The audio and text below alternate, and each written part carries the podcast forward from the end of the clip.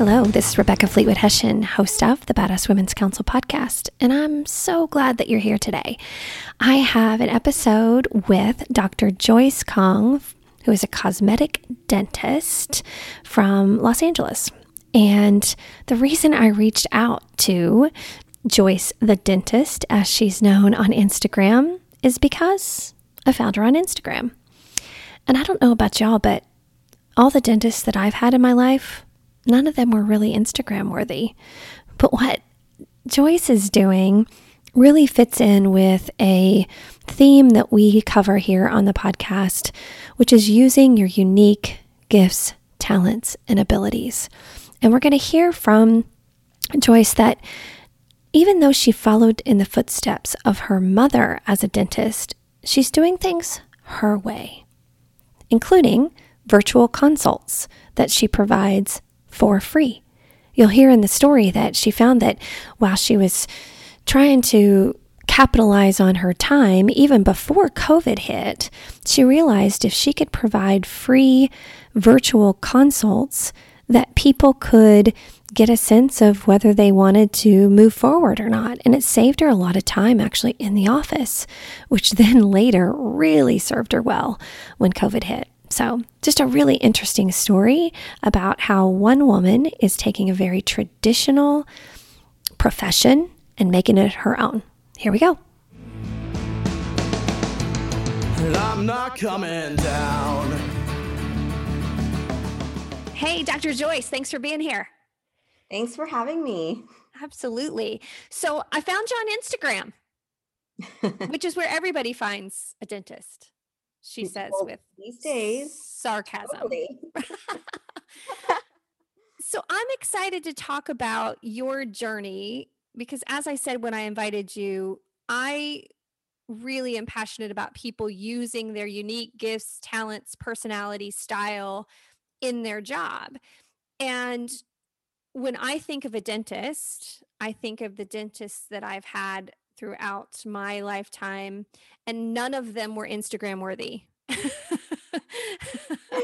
and you are the exact opposite of all of those. And what I love about what you do is you don't just, it's not just about doing it for the gram. I mean, you're beautiful and your pictures and your the, the the work that you do is is amazing, but you really educate on your on Instagram as well, which I think is just unique and beautiful. So tell us how did how did you decide to be a dentist? Let's just go way back and and how did this become your career? in the macro yeah so my um my mom was a dentist so she was like a female dentist she went to usc way before her time when there was like no female dentists especially female dentists owning their own businesses so a lot of her colleagues ended up um, just becoming moms and not really practicing dentistry. Whereas my mom ended up having a multi specialty practice. She was a workaholic, by the way. I am 29 weeks pregnant and I'm like deciding what to do with my maternity leave. And she took two weeks off. And I thought, like, I'll take two weeks off. But that's the thing is that when I decided to be a dentist, I was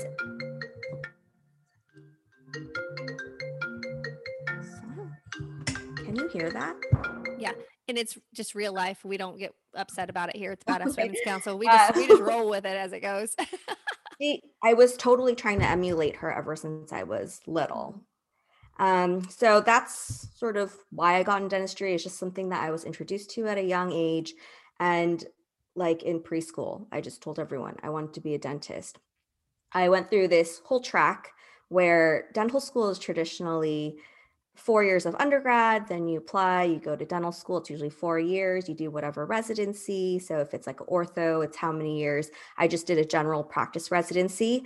And for me, um, I just knew so much I wanted to be a dentist. I went through in six years, became a dentist at 23 years old in a very, very male dominated traditional field and had no sense of personal identity because I was a professional student. Um, I had never lived really real life.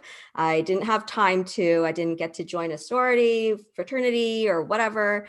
I didn't have like the traditional experiences, but at the end of everything, I had the credentials. So people are always like, how did you do it so fast? I'm like, I don't know if I totally recommend Mm. doing that. I had Yeah. no idea who I was. And that's where the challenge started because I I graduated as such a young dentist, as literally 23. Who goes to a 23 year old dentist? And then as I was navigating this world, I'm also, you know, I'm I know people can't see, but I'm a young Asian female, petite little person. And it became really hard for me to advocate for myself as I was working for for other doctors, um, especially with patients who really were not expecting to see someone who looks like me. So um, I guess that's kind of where it started.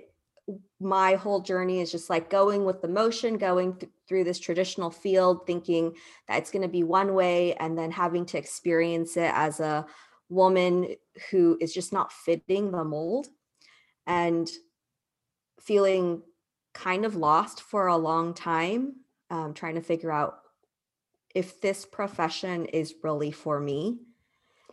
So you did have that question even after knowing from the time you were a young child that you wanted to be a dentist, you you went through a little bit of a crisis challenge around it. I, and I didn't even think about that. A 23 year old dentist, you would stop and go, uh, is she trained? yeah, it's so funny because I went through school. I'm clear. I was clearly good at school, and um, I could be a high achiever in, from an education standpoint. But then once I got to the end of the line, I was like, oh my god, in the real world, where do I fit in with this whole dentisting thing? Um, it's no longer about credentials, and it's no longer about doing well on a test. It's all about how you can be accepted by patients and you can't really change the perception of patients very fast that's the hard thing you can't grow older either and There's only so yeah many things that are in your circle of influence, right? Yeah. Yeah. So what did you do? You're 23 years old. You've got this degree that you couldn't wait to get. What Mhm. did you do? So I did a couple things. The first thing I did was I did a GPR, which is a residency. In California, dentists don't have to go to residency, but I just decided I'm going to do this residency specifically in New York. I wanted to live um, far from my family, just at least for a year and live life Right. Right. and get a year under my belt. And I didn't feel like I needed to for my training necessarily, but just so that I could go have fun in New York. And I loved New York. I totally would not have left New York if I didn't meet my husband there, but um, I loved it. I feel like that was an opportunity for me to grow so much and to be really, really independent. And I needed that experience a lot. The second thing I did was I became a professor at USC School of Dentistry. So in 2014, I joined the faculty um, there. I started off as an adjunct faculty and then I joined as a part time faculty, and I was there since until t- 2020. So um, this year, this is Wow. this year is when I left. So I was there for almost six years. And I think that really helped this perception of what what a dentist is supposed to look like from um, kind of like an educational standpoint. Because if you go to an educational institution, the faculty don't even look, you know, like me. They're mostly older white male, which is traditionally what you think of when you think of a dentist. Right. right. So I decided I needed to go show my face there, help students see that if they're they're also young Asian female, that they could also um, come into the real world and own a practice and do all the things, or not all the things, but do the things that they really want to do. And it's not really a figment of their imagination. It's it's possible because there's someone else who's doing it.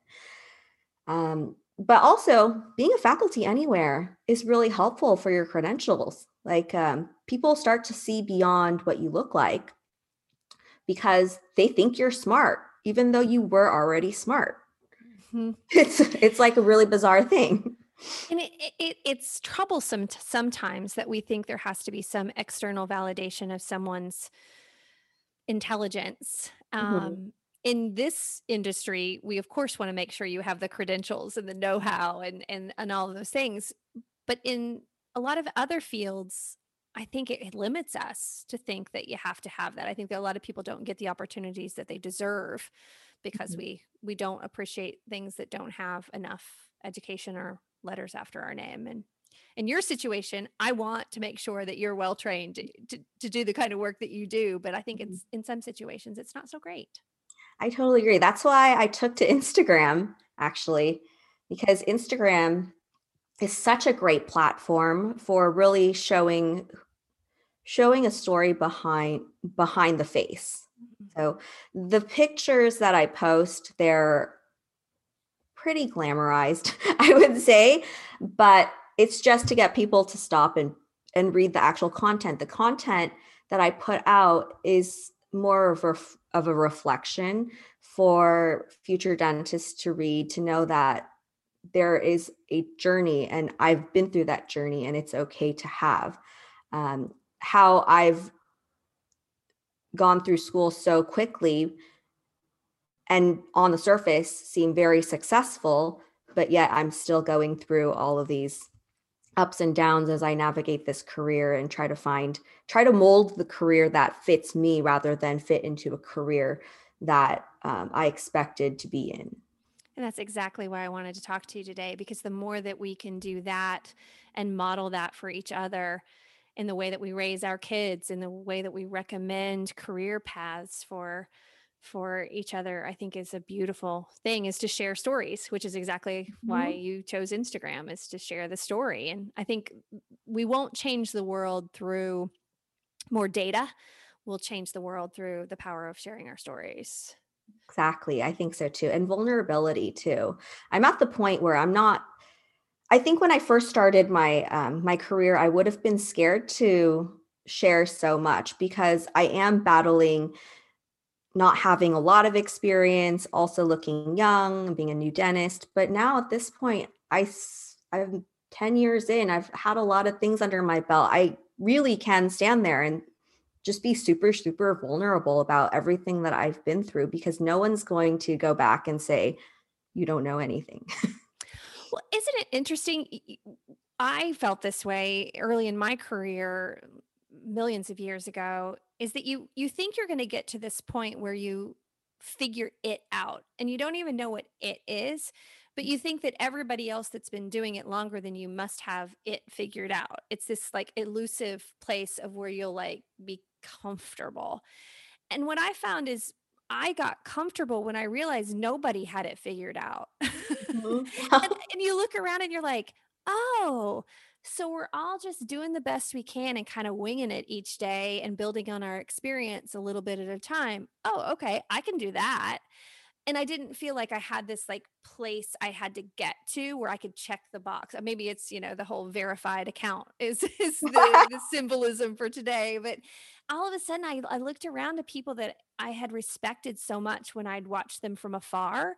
And then when you start to know them personally and you start to hear their story, you realize that they're in that same vulnerable place too. They're just figuring it out each day. I think so because when you come from a place where you're always you you designed your career to emulate someone else that you really love and respect and you realize that's not fitting you anymore um, you kind of have to change. And it's funny because my mom is she's retired and she sees what i'm doing and she's not she's not a part of my business at all. She's very hands off because we have completely different styles. That was hard for me to learn actually. I bet. I bet. Um, was it um, hard for her?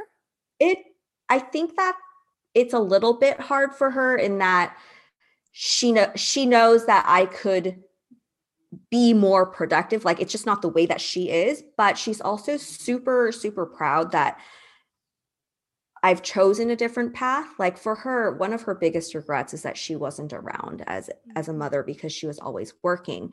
And for me I'm okay with giving up a little bit of my income to um, have a schedule that I'm happy with, that I'm that where I feel balanced and where I feel like I'm getting what I want out of life instead of always just working. So, in a way, I did learn from her too. Amen. And, and, and even if it means you learned a little bit about what you didn't want as much mm-hmm. as what you did want, It's still yeah. learning, that's still growth. And I think that's a really important message. I spend a lot of time as an executive coach now helping eh, women understand that we're not getting caught up.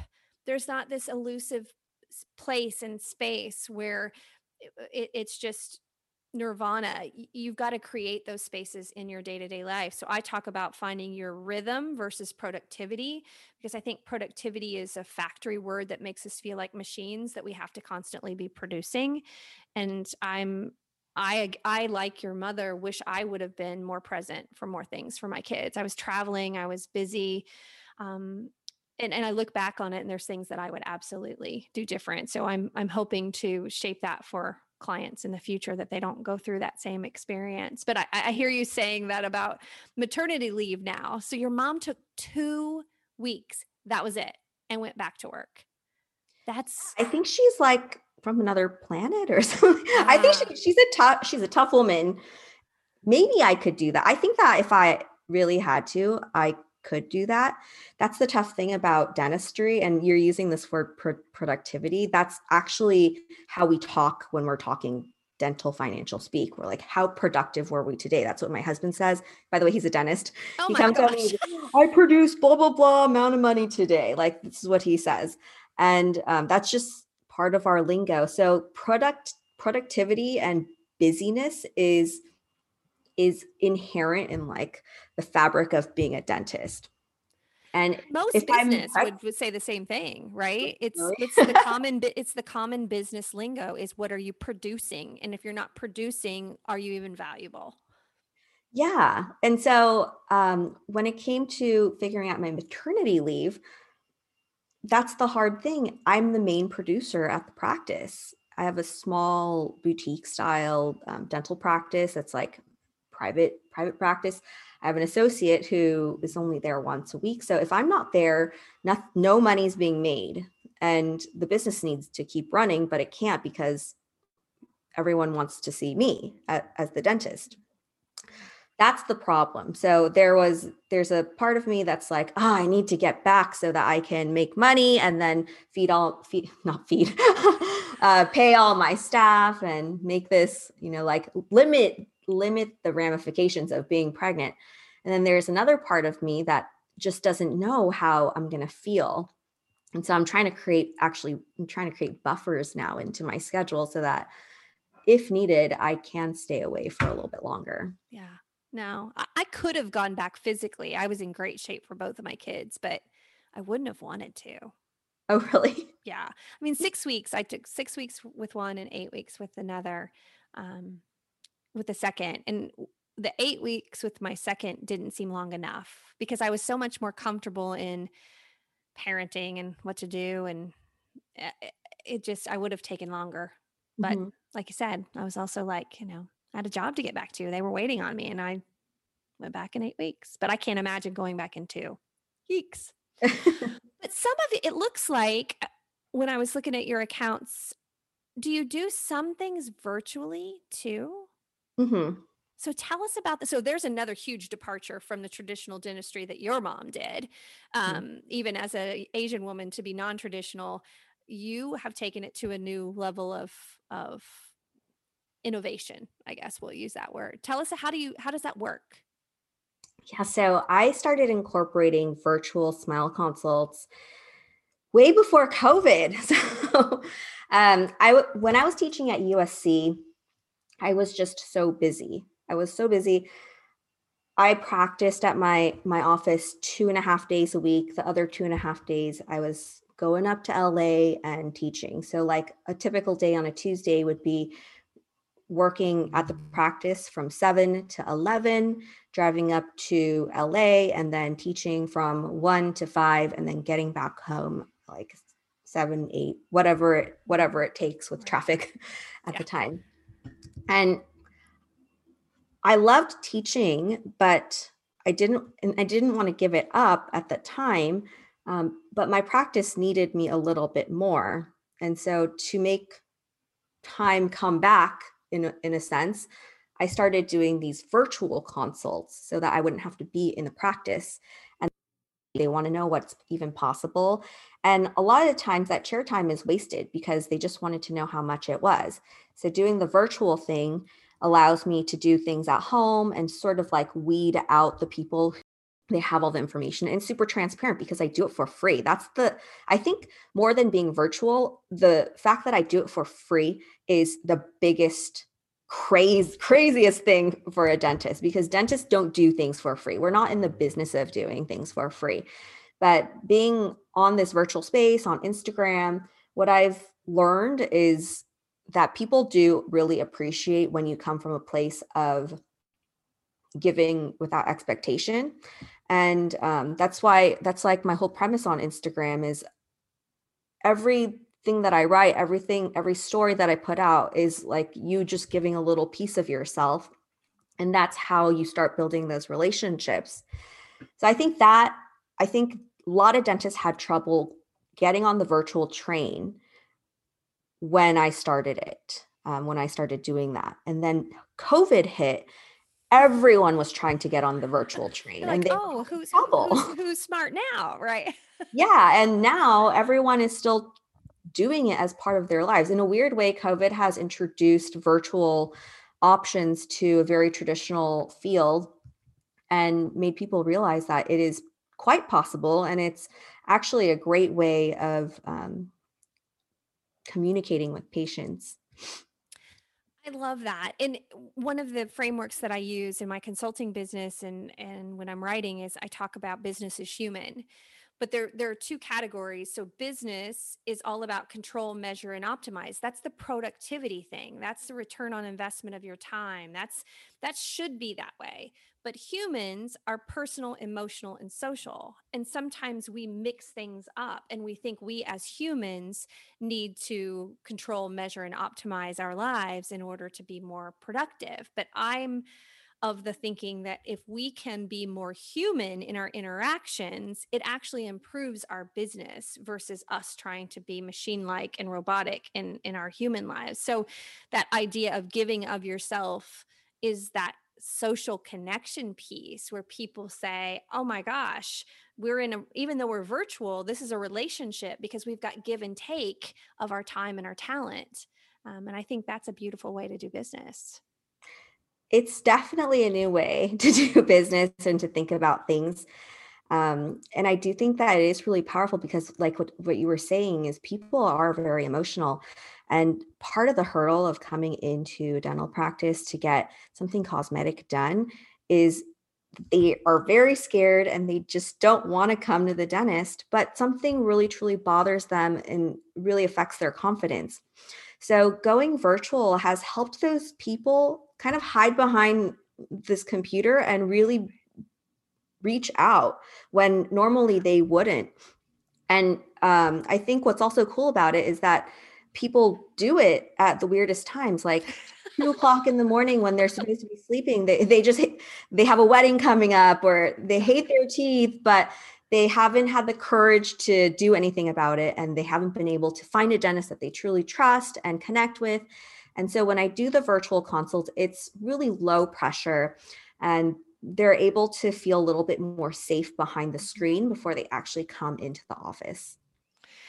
That doesn't surprise me one bit. I think, well, I've even started this practice since being an entrepreneur is I go to bed earlier, not because I'm tired or uh, anything. I go to bed earlier because the demons of self talk get really dark late at night. That's when you start to say, my ideas are dumb. I don't know why everybody must think I'm crazy. Why am I even trying this? Like the insecurity of late night I just learned was like not good for my business. And I was like, if I can just get myself to bed a little earlier and get up earlier, then I don't have to deal with as many of those. But you think about that. That's what happens. You're late night and you're thinking about your life and you're like, oh my gosh, everything sucks. Um, so it doesn't surprise me that that's when people all of a sudden are looking at themselves going, I got to fix everything about myself. that's fascinating that you do that because I actually do go to sleep at like eight or nine o'clock, which is very, very, very early for a lot of people. It's, um, it's like the joys of not having kids yet, I guess.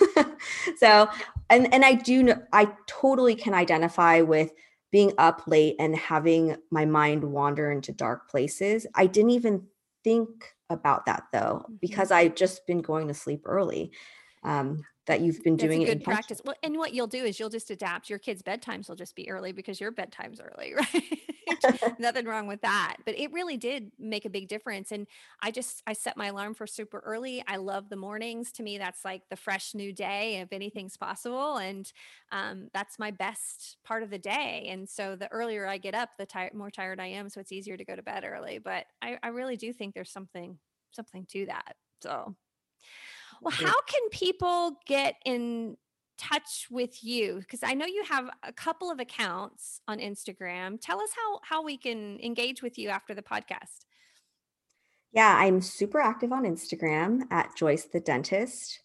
Um, I have a YouTube, but that's more of like vlogging my daily life. I created that just so that dental students could see what life after school actually looks like instead of i just think dentistry is so glamorized sometimes. Um, you start thinking of celebrity dentists and like the elaborate lifestyles that we lead and it's just nice to see something real and not not super super created for for for netflix um, I'm also on TikTok where I share more more oral hygiene type of things, more geared towards the young people because it, when you get the young people, that's when really the magic happens. They start taking care of their teeth and they're just very curious. I find young people are very very curious and part of being on Instagram and TikTok, it's I feel totally old sometimes, but you have to go where the young people are because as I get older, I'm going to age out of my patient demographic. So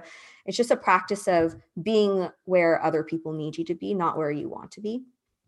And yeah, I think that I think Instagram is probably the best way to reach me. I'm really active on the DMs. Well, and TikTok, my daughter's 19. Uh, she's a freshman at, at Ball State University. And we laugh because she just had a birthday in October. And everything that she asked for for for her birthday was something that she saw on TikTok or TikTok had marketed to her. And I'm like, if people don't understand the power of TikTok and the advertising, they don't have a teen or a young 20s person there because there's huge power there. And and lots of times she'll bring things to me, tips, things that she's learned or or something, and I'll say, "Well, how'd you know that?" TikTok. So it's it's not just dances. I mean, there is some mm-hmm. some interesting. Actually, fun side note: mm-hmm. um, my daughter and I look exactly alike in a freakish kind of way. And so she did a TikTok where she was like, Hey, come here and do this with me. And we got like over a million views because it's just so starless. She's doing her little thing. And then my face pops in and we literally look exactly alike. And it was just funny and silly. So technically, I have a million views on TikTok. yeah. it's crazy how things just blow up on TikTok. And I love seeing when parents do stuff with their kids. Like it just, there's something so fun about it. You just can't help but watch it. Oh, we have a blast. There have been a couple of times where she'll, she'll, have me learn a dance and we'll go out on the patio. And I know the neighbors are just like, what are they doing? But we have, we have fun. It's, you know, to me, that's the biggest part of parenting is can you just have fun? And everything has to be so damn serious. So mm-hmm. yeah, it's good stuff. It's good stuff. Well, I love what you're doing. I love that you are putting your story out there also for young Asian petite women to say, I can be a dentist, right? Because if you aren't out there doing it and showcasing what's possible, then people don't know to dream bigger. I think in the days when I was picking a career, I only knew five or six careers because that's what my exposure was. There was teachers there was i grew up on a farm so there was farmers there was doctors there was just whatever i had experienced in my life. And now there's just so much more opportunity to say what do i want to do? Not just what i mm-hmm. what have i seen but now i can look out to social media and say oh i hadn't thought about doing that. And so i think it's beautiful that you're being vulnerable and putting not only education but putting your own story out there i think that's how we change the world. I think so too. Thank you so when's the baby due?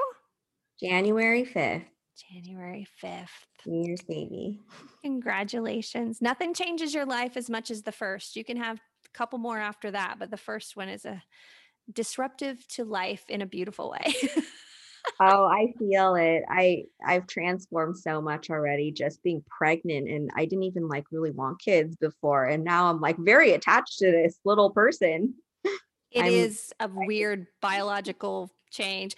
Uh, there was there was actually a bet at the office that I worked in when I had my first child because I was so professional and so business and I ran all these offices and there was like an over and under bet of how if I was going to be able to hack it as a mom um, because nobody could picture me being a mom, right? And the first person that came to visit me at the hospital Kendra, God love her. She just looks at me. I'm holding holding Cameron and she was like, "So do you know how to do this?" And I was like, I'm sure I'll figure it out. I already feel like I kind of just have some instinct about it. And it was this whole conversation about like, how do you do it? And it and it and it was just almost like a biological shift where you're just intuitively just all of a sudden you're like, okay, I think I can do this. But yeah, it was that's that always cracks me up because I ended up being a pretty decent mom to both my kids, but the bet early on was nobody was sure I was going to be able to hack it. oh, that's how I felt too, completely.